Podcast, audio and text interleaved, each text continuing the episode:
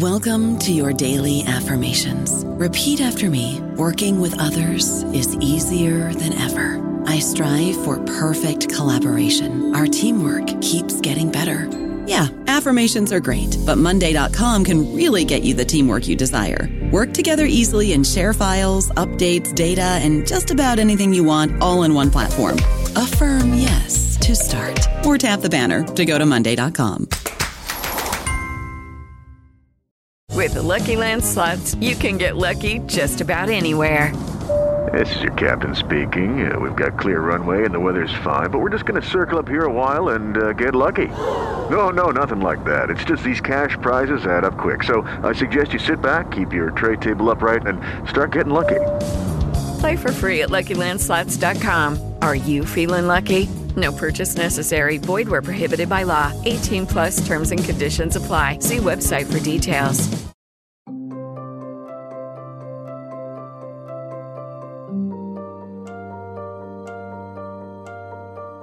Welcome to Taiwan on Air, Taiwan. Hello, everyone. This is Adina Zemanek, one of the hosts of this uh, podcast series. Today, we are here for a conversation about comics. Our guest is Norbert Danish, who is a PhD candidate at Université Lumière Lyon 2 He's working on a project about stylistic evolutions of comics in China. Hi, Norbert. Hello. And uh, welcome to our podcast. Uh, very glad to have you here. Thank you very much for the invitation. Can we please start with elaborating on your main research interests and also how you came to be interested in comics in Taiwan? What was the first Taiwanese comic you have read or liked? Why did that comic and how did that comic capture your attention? Yeah, sure. So I first became interested in comics in China, actually. I got my master's degree in Lyon in Chinese studies. And at the beginning, I was really interested in literature in image and art. And I tried to sort of combine all that and study the comics medium, even though I also like all types of like text images medium, such as illustration, that kind of things. And uh, I first did a master's thesis on Chinese comics on three adaptations from the same short story by Lu Xun, published in the 20s. And then when I was preparing my application for PhD on the same subject of Chinese comics, I was in Taiwan at the time and I just went for comics there and I went to comics bookstores, I met with comics artists. And then, luckily, when I was back to France, there were more and more Taiwanese comics that were translated and published, and I continued to read them here. And that's where my interest for Taiwanese comics comes from.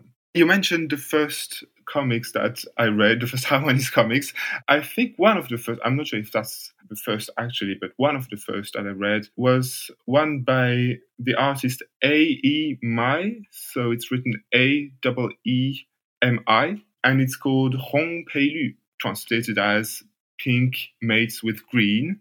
It's a really short comics like maybe 60 pages, self published. And it's a kind of hallucinated vision of romance between humans, but seen through the eyes, through the metaphors of some sort of queer dinosaurs. We don't really know if we're in the past or in the very distant future. It's really strange, but I really like that one with very vivid colors, really interesting style. So, yeah, that was one of the gateways for me to Taiwanese comics. I see. And how did you, did you even find that comic? Was it at a bookstore? Yes, that was definitely at the bookstore. It's a self published comics by the artist A.E.M.I., but it's also co published by the Wildflower bookstore. So, this is one of the two main bookstores I went to when I was in Taiwan two years ago. It's one of those that are near the, the station, main, the Taiwan main station, Wildflower bookstore. Okay, I see. Thank you. Now, when I was in Taiwan first in 2014 and I was talking to Taiwanese people about the comics that I had found, I very often met with the opinion that Taiwanese comics do not exist. There isn't such a thing. So, do you think that this category, Taiwan comics, Taiwanese comics, do you think that it exists? Is it relevant? How can it be defined? Who is it relevant for? What do you think about this? Yeah, that's a really interesting question. I had already thought about for the question of Taiwanese literature as well. What is Taiwanese literature? Uh, what is its unity beyond the fact that it has all sorts of influences from Japan, from the West, from China, of course, from also the Aboriginals' point of view. So, yeah, I was really wondering about that. And maybe what is the unity of the field of Taiwan's literature or comics is precisely that diversity that allows for a really great creativity that is at the crossroads of those different comics traditions or literature traditions. Also, in that regional East Asian sphere, I think one of the characteristics of Taiwanese comics is, of course, the freedom of speech and in the arts that we have in Taiwan. That helps a lot to distinguish Taiwan comics from the Chinese comic sphere. And of course, there are some subjects that are more frequent in Taiwan than in China. Yeah, that's what I would say about potentially define Taiwanese comics, but that's a really tough question. So, diversity and uh, freedom of speech and topics that cannot be found elsewhere, such as in China. Could you say more about those topics? What topics have you noticed that are, I don't know, specifically Taiwanese, maybe? Yeah, so for example, the one comics that I just talked about, Hong Pei Lu, talking a lot about the queer questions that are peaking today in Taiwan. Those are not that frequent in China. Also, some comics on political questions, on the questions of censorship, on dictatorship. Those are really basically censored in China. Or if you publish them, you are condemned to publish them at a really small scale, a really small range. And uh, I think also those topics, like the queer topics, the freedom topic, are also stressed by the government. They really like that Taiwan comic artists are investigating those subjects because they can prove that way that they are a democratic country, developed country on the same footing as the Western countries. So yeah, the way that the Taiwanese government defines the Taiwanese comics are also in their interest. Yeah, I see. We'll get back to this in a moment. Now, I would like to, because you mentioned diversity and you mentioned Japanese influences or Chinese influences, maybe let's talk more about this diversity because before we come back to the topic of the state and its promotion of comics. So, how can you trace the diversity of Taiwanese comics? And except for China and Japan, how else can Taiwanese comics be positioned in regional or in global terms? For instance, what connections do Taiwanese comics make? They definitely do make connections with manga, with the Japanese manga, which are dominant on Taiwan's market. And it is this manga esque stylistic and thematic conventions that Taiwanese authors are also inspired by. Is there any other kind of connections that, that Taiwanese artists make, forge, or I don't know, sources of inspiration yeah, okay, sure. Of course, there's the there's the Japanese sphere that Taiwan is very close to. Some comics artists in Taiwan have been working in Japan, the paramount example of Zheng Wen, but also some other artists, for example, the Chen Jian, who worked for a Japanese magazine at the time. They are also making connections with China, more and more connections with China, but with a certain type of comics in China, and precisely the types that could not really be completely freely published in China. So mainly alternative comics and dissent Chinese comics that can find a publishing place in Taiwan. I think I also make quite a lot of connections with uh, South Korea, although I'm not really an expert about that. And of course, the other place of exchange with Taiwan comics is Europe. A lot of comics artists have been to Europe either for uh, their studies or for artist residency or to attend to festivals in Germany, in France, and they, for sure, they borrow styles. They they see things that they couldn't see in Taiwan, and then they have that influence that they bring back to their country. Mm-hmm. I see. I didn't know about the connections with China. So this means that Chinese artists are published in Taiwan. Chinese artists who could be controversial in China uh, publish their works in Taiwan. Yes, I know that example of uh, Yan Song, who has put up an exhibition uh, last year, I think, or maybe two years ago, in Taipei, and then published a quite thick volume of anthology of his comics in Mangasick, so it's the second main comics bookstore in Taipei.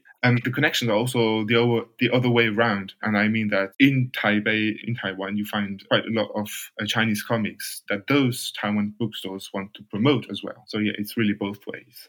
Okay, thank you. That's interesting. Now, because you also mentioned Taiwanese comics artists pursuing their education in countries like France or Germany. And I also mentioned that we would get back to this idea of government promotion of comics. So, why else? Some individual artists obviously do go to France and Germany by themselves this arises from their own initiatives, but some of them are sent there by the government. So comics, until very recently, until a few years ago, they worked, I think, quite an invisible artistic realm in Taiwan. And now they have become very prominent. So, from children's entertainment, they have become a key component of the cultural and creative industries that um, the Taiwanese state wants to develop. So, could you say more about these changes and these connections with Europe that this government promotion is making? Yeah, that's right. There is some kind of new momentum now in Taiwan for the comic sphere. There had been already a few golden ages, as they say, in the 50s, for example, and then another one in the 80s, 90s. Now there is another golden age, government promoted golden age, because I think the government and also the authors themselves are aware that promoting that kind of cultural production abroad is really a part of their soft power, and the soft power is almost what they have left to, to oppose China. And I think, by the way, that soft power strategy is not concerning only the comic sphere. There's also a lot of literature that is more and more published in French and I believe also in English. So, yeah, I think the deal here is what is at stake is that they want to make the country more well known abroad. The government also funded very specific programs for that. For example, they opened the Taiwan Comic Space in Taipei, uh, which is a huge house hosting a bookstore, exhibition rooms, also a studio for artists to come in and create. They also delivered subsidies for artists or for publishing houses. And they have also built partnerships with publishing houses or with institutions abroad. I'm thinking of Angoulême, for example, where there is each year the International Comics Festival. Uh, there's also the Artists House, where every year there is always two artists coming from Taiwan and going there for a two month residency. And the selection is always made hand in hand by the Artists House and the government in Taiwan. I think it's the Ministry of Culture, obviously. Yeah, so all kinds of government sponsored programs and, and subsidies and partnerships what about Germany? So I knew about Angoulême, the state sponsorship of Taiwanese comics artists' participation in Angoulême or this artist house. Uh, but you also mentioned Germany, and I don't think I know a lot about that. I don't know a lot about that myself. I just know that uh, in the Frankfurt Book Festival, there are a lot of Taiwan authors or publishing houses which go there and try to make contacts with their counterparts in Europe in order to publish things there translate things in German. Okay, I see. And the outcomes are visible, at least in France. So, what kinds of comics? Because you also said that after your return to France from Taiwan, you could find Taiwanese comics in France. What kinds of comics are translated into French and then sold to French publics? What categories of comics? I would say, luckily for me, the category that I'm really interested in that is the alternative comics. There was already around 2010, approximately, there was already some comics that were translated. For example, the uh, Bay by Qiu Ruolong, also uh, the autobiographical comics by Xiao Zhuang. Um, but now there are more and more young artists that are published and translated. There are comics by Ding Baoyan, Pam Pam Liu, Chen Peixiu, Liu Yiqi as well. And also in another category, the Zhang Wen'er, uh, the old, um, like um, the major figure in the comics art in Taiwan who died, I think, in the 90s, but I'm not sure about that. And what is interesting is that all these young artists are published now, almost all of them went to Angoulême at some point, either to go for residency in the in the author's house or just for the festival. And that's I think that's really where they got to meet with French publishers and uh, where also they could develop their European network. Another point that is interesting is that it's not one or two specific houses, publishing houses that publish those artists. It's not like one or two publishing houses that are specialized in Taiwanese comics or Asian comics. It's really diverse houses that publish all kinds of comics from all over the world that found some books in Taiwan to be interesting enough to be published in their catalog. And that's also proof of the Taiwanese comics to be more anchored in the French publishing sphere. They are not just dependent on one house that could go bankrupt at some point. They are really now integrated in a lot of publishing houses' catalogs in the country. Oh, that's very good news. Let's summarize. Let's go back and look at these authors. So uh, you mentioned Zheng Wen, the same Zheng Wen that you also referred to a moment ago, saying that he had contacts with Japan. So what kinds of comics did Zheng Wen create? Zheng Wen created comics that are really at that crossroads of different influences that I just talked about earlier, uh, because he used techniques from the manga and from the traditional Chinese art as well, and particularly the use of the ink. And at the same time, he also explored new dimensions uh, for the comics art, and he used new techniques. For example, melting a plastic bag with a hairdryer on the paper in order to create bizarre atmosphere for a page, something like that. A lot of his comics are also based in a mythological setting. So we also see from from those subjects that uh, he could very well use ancient Chinese brush techniques or yeah that kind of things. Yeah, Zheng Wen is extremely interesting from a stylistic point of view because he's very versatile. So yeah, he does have Chinese influences, but he's very creative in diversifying his means of expression. So indeed. So Zheng Wen, that's one master of Taiwanese comics, an earlier, say, master. You also mentioned Shawn Zhuang and his Diaries of the 80s in Taiwan, which is a an autobiography. You also mentioned Pam Pam Liu. Does she have any full book works that are published in France right now? I think she does. There is one that was published maybe like one month ago, which I haven't read yet, called something like You and Me, The Catastrophe that's something like that, the title. And I think it's a whole book by itself and not just zines that she used to publish in Taiwan in Chinese. Okay, I see. So, how could you describe her style? This is a young artist who has been in Angoulême and he has won a prize there as well. How could you describe her in terms of style?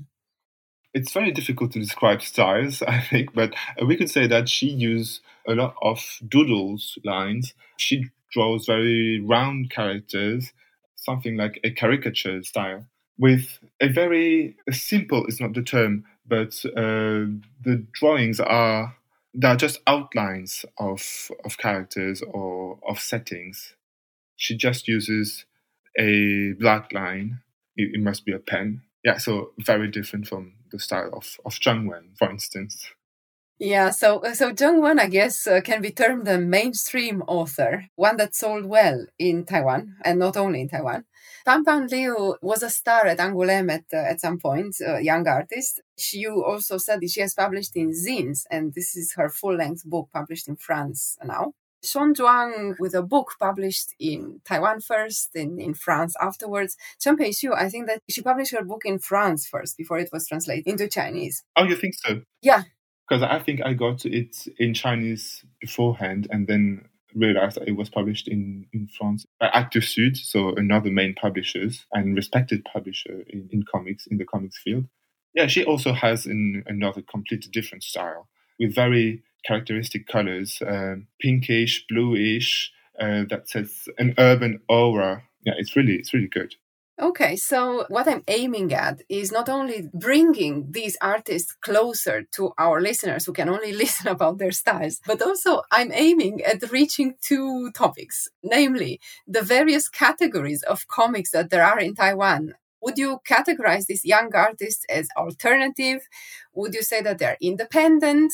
Do you have in mind other categories that function in Taiwan, the divisions, kinds of comics that there are in Taiwan? Yes, that question is also very relevant, and in particular in today's Taiwan. I think it also links to questions raised by Jean Christophe Menu, a prominent author in France, and also editor and researcher in comics as well. He was trying to see what were the differences between independent, alternative, underground as well, what was the avant garde. And if we try to follow his kind of typology, the independent comics would be comics published in small publishing structures. For example, those published by Slow Publishing in Taiwan, a very recent publishing house that evolves apart from the big companies in the market. There's also the underground category in Taiwan that will be the self published or even groundbreaking pieces that somewhat position themselves outside of the market, that are really under the ground. So, which is completely contrary to Sower Publishing. Sower Publishing is really into the market, they want to sell books. And people who just self publish uh, their creations, their little leaflets, are publishing them at a really small scale. They are selling them only like through the internet or to their friends, to their network, and sometimes in one or two bookstore in Taiwan. And then the alternative comics could be maybe a more inclusive category, a more all encompassing category, with comics that are mainly positioned against the norm rather than outside of the field. And that is really what I'm interested in. Comics artists who try to make sidesteps and try to explore new styles or, or new ways of telling a story in the comics form.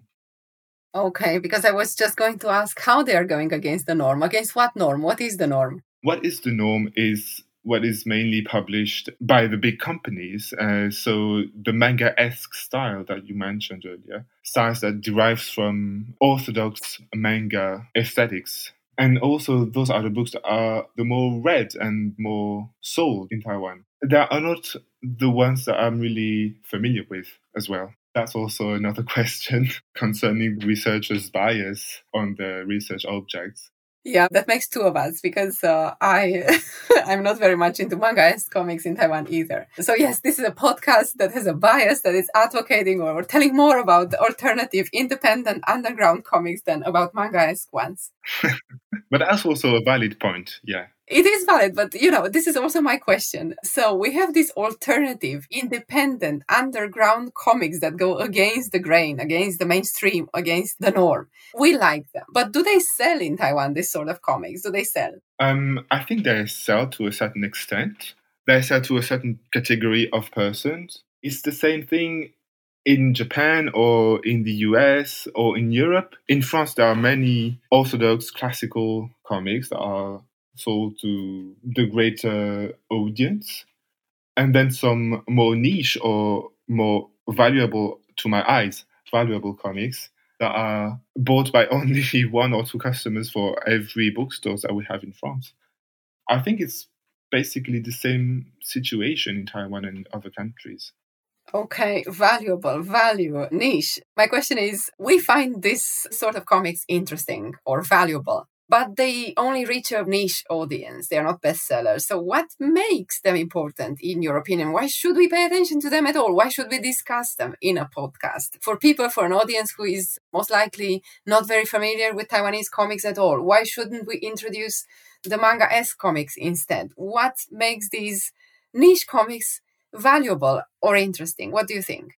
Um, I think the manga esque uh, comics could very well be an object for research uh, for other researchers that are interested, for example, in uh, macro approaches. Those who want to be researching uh, the state of the market, for example, or the sociology of the field. But what I'm interested into is more like micro analysis approaches. What I would like to do is research more the artistic and literary value of some of those works, some of those exquisite works. That's why I I just label them valuable works. So maybe the difference here is that the comics I would like to research about have value in themselves, whereas uh, manga-esque comics uh, can be valuable for what they tell about the market, about the situation of comics, about the situation of publishing houses in Taiwan, about the sociology of artists, of producers of those comics. But what I would like to do is more a microanalysis study of, of those works uh, one by one. Okay, so a more in depth approach. Uh, so there is this, this publisher called Slowork. You want to do slow research. That's a good point. I do too. Okay, so exquisite. Why, why are they exquisite? they are exquisite in the sense that they are singular, that they are one of a kind, every one of them. That's what makes them valuable in my, to my eyes as well. The fact that they're unique. Yes, that's it. In terms of style? In terms of style, in terms of how to tell the story, usually they're not telling a story with classical beginning uh, introduction with introducing for example each character uh, who is who uh, what what is at stake in the story what is at stake in the plot and then the plot developing itself like to with classical upheavals and then to a resolution point and then in the end everything is fine and the plot is resolved. No those stories are first they have unique styles and then they also have different ways of telling the stories all right, so they don't adopt conventional or mainstream narrative strategies with introducing a problem, the development of the problem, and the resolution. So they go their different ways, alternative ways, telling a story. That's it. And I also think that those are the comics that could be remembered in the future. But by whom? By whom? so that's also the question by us, me and you, or uh, what makes them, uh, what, why do you think? I understand they're valuable to you I can personally identify with such a position. But do they have any broader relevance and why? In what terms? Because you mentioned the sociological aspect of manga-esque comics, the sociological relationship or, or patterns of production, or what they can tell about the market. Uh, what broader messages do these niche, alternative, independent, underground comics, what's their broader relevance? And by whom are they going to be remembered and why? I don't think the whole category has the same broader relevance. Each work is really unique and each work is relevant for its own broader categories or anything. I think they are going to be remembered because they are going to be read because they are interesting in what they are telling to the public. It's the same with movies, for example. We don't watch movies that were just released by studios for um, entertainment in the 50s, in the 60s, in the 40s. What we see today from the from that era are films that broke grounds, uh, that tried to evolve in a different way. And that's what I think that those comics will be remembered in the future, not just by us right? Uh, but I think that this sort of productions were remembered because they had a momentum. They would reach audiences, but these will most likely be audiences like me and you, who are not Taiwanese, French audiences who are maybe accustomed to, whose tastes already relate to, are very much shaped by this alternative uniqueness. I wonder if they will be remembered in Taiwan. Yeah, you know, we'll see. But another point that goes in my direction is also that those the works are translated abroad. The manga-esque cartoons or comics in Taiwan are not those that are translated in French or in English. Those that are translated are the alternative ones. Those are outside of the mainstream field. Okay, so it is these sorts of comics that reaches international audiences, and they are translated because who leads to their translation? Is it state promotion? Is so Taiwanese, the Taiwanese state, who is promoting them abroad? Is it the French publishers? Do you know anything about this? Yeah, I think it's uh, for a great deal of them, it's probably just the French publishers that uh, go to the festivals or go meet with the artists that are in residence and artist residence in France, and they meet with them, they see their work, and they decide who they want to publish. All right, so it's demand yeah, that's really a down to earth uh, method of publishing them and choosing to translate to translate them. Yeah.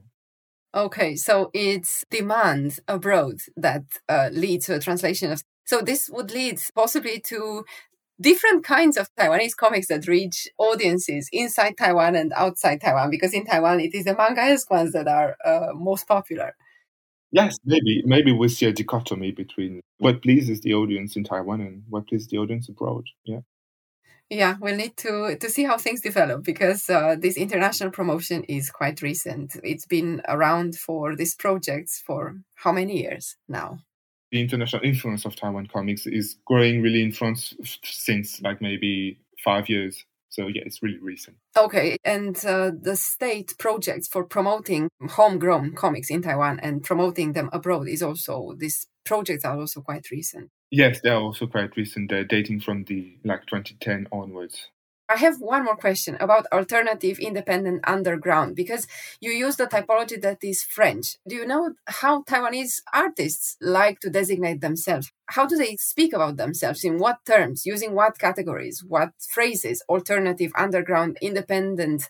Do they use this sort of terms themselves? I don't really know to be honest. And uh, I think that uh, that typology we shouldn't take it as a really strict categories because I think of some artists in Taiwan who could publish works considered sometimes as underground, other works as more alternative, and other as well as published by independent publishers or even mainstream publishers. So one single person, one single author could very well be present in different categories of that typology. So yeah, for sure, it's something that has to be softened up a little.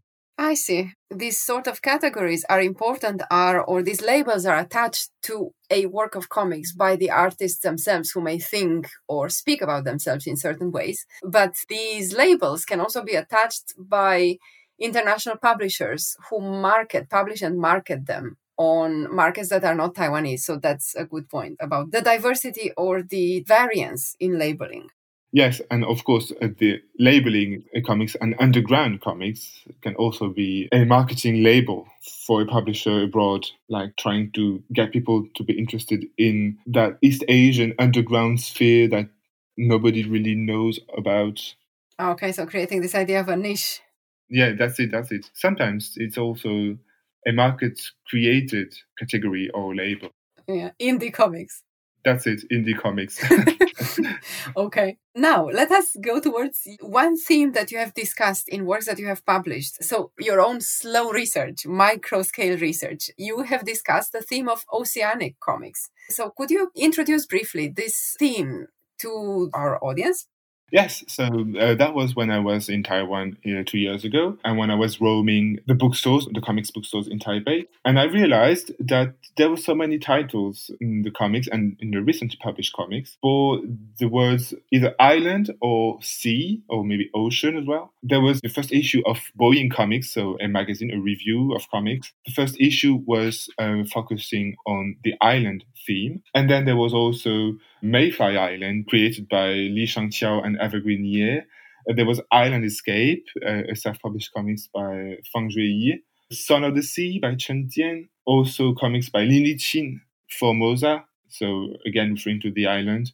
And uh, Fudak, which is a place uh, located on the east coast of Taiwan. Ichthyophobia as well by Li Longqie, someone who is frightened by the sea, by the fish, the fishes in the sea. And all those uh, titles, all those comics kind of um, led myself to explore what the ocean and the island represented in those comic works. So I tried to focus on the status of, of the ocean, uh, the status of the island in, in various dimensions, in the most various dimensions possible. There was first the narrative level that was really obvious to see the island that are, that are just the settings of thoughts, or, or maybe that are tools for the narration. Uh, there was the symbolical level with a lot of metaphors attached to the island, especially, and also to the sea in the stories. There was a major political level for the use of this sea and this island they were used to advocate a, for example, Taiwan independence or for the necessity to preserve the environment.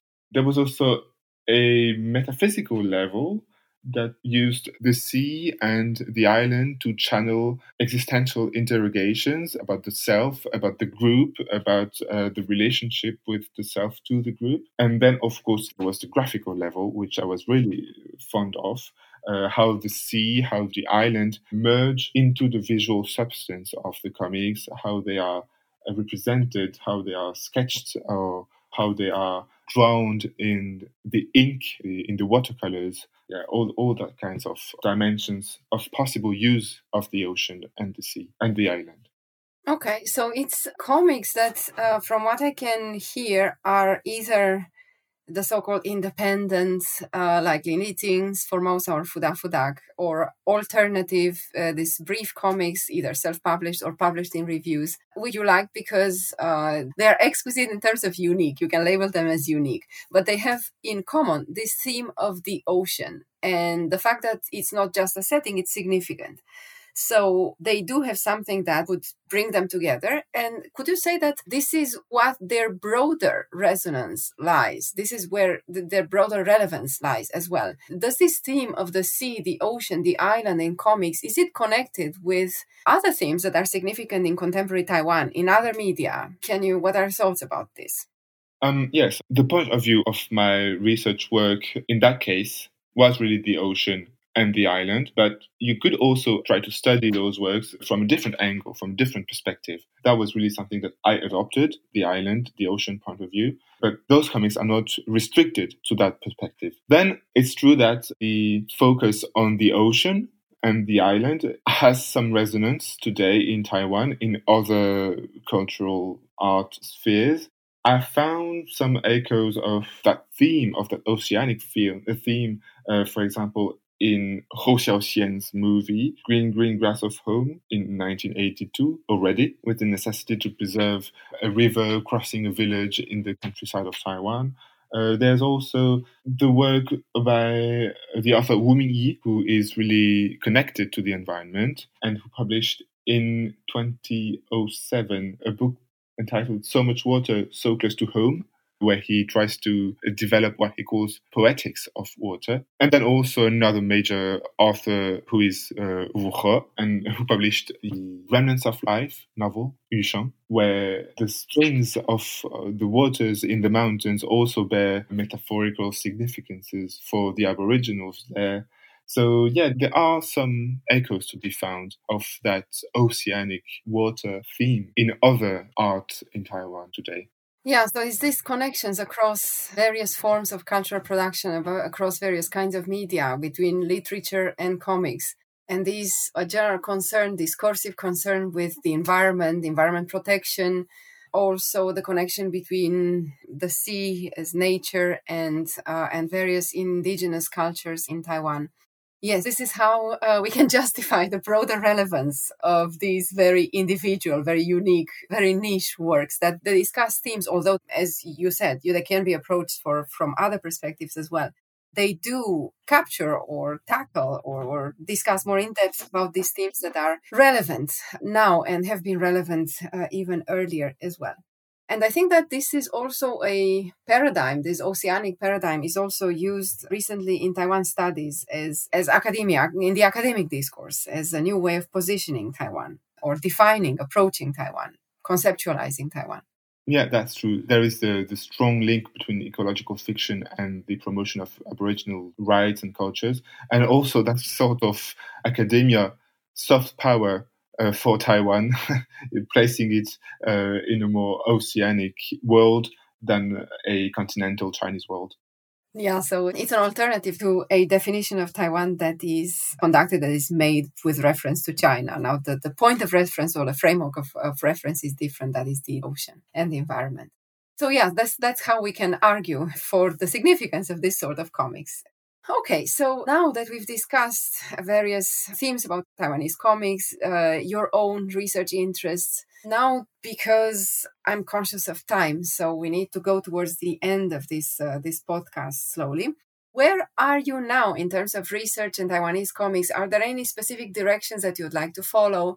What are your plans for future research into Taiwanese comics or even future reading of Taiwanese comics as a fan? Do you have, I don't know, a collection of uh, new comics that uh, that you've bought or want to buy and want to read?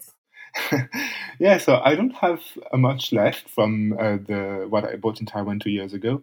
Also, uh, what really gave a direction to my research was that at the time I wanted to buy things that I wouldn't be able to buy elsewhere and that wouldn't be able to be translated. So mainly self-published comics at a really small scale, and also comics magazines or comics reviews that are mainly sold in Taiwan and not in Europe or elsewhere. Now, what I would like to do is to break a bit from that absolutely contemporary comics state situation and try to know more uh, about the older comics and older comic artists, try to to dwell more into the works by Zheng Wen first, uh, but also my interest was sparked by caricatures by Niu Ge, as well uh, for the first golden age in, in the 50s, the first uh, golden age of Taiwanese comics, and also the comic strips by Zhu Deyong in the second golden age in the 80s, a very comical comic strips uh, representing a couple, a man and a woman, uh, always arguing in constant conflict that looks really, really fun to read. I think that's the direction I would like to go to now. Okay, so it's the the history or uh, earlier periods in in the history of Taiwanese comics that you'd like to turn towards the fifties, the eighties. That's it. I I began with uh, the present time, and now I would like to go to the past. okay. I think that we're going uh, to end here. Thank you very much, Norbert, for this conversation. Uh, I do hope that uh, we've uh, managed to introduce or to show to our audience, at least to make an argument for the great diversity of Taiwanese comics, whether contemporary or earlier, the 50s, the 1980s, great masters such as Zheng Wen, or new artists such as Lin Liting, Pam Pam Liu, uh, Chen Peixiu, and, and others. So I do hope that our audiences will be encouraged to reach for Taiwanese comics themselves. Thank you very much, Norbert. Thank you very much for the invitation, Adina. Thanks a lot, and then looking forward to next stages in your research. Thank you. Bye.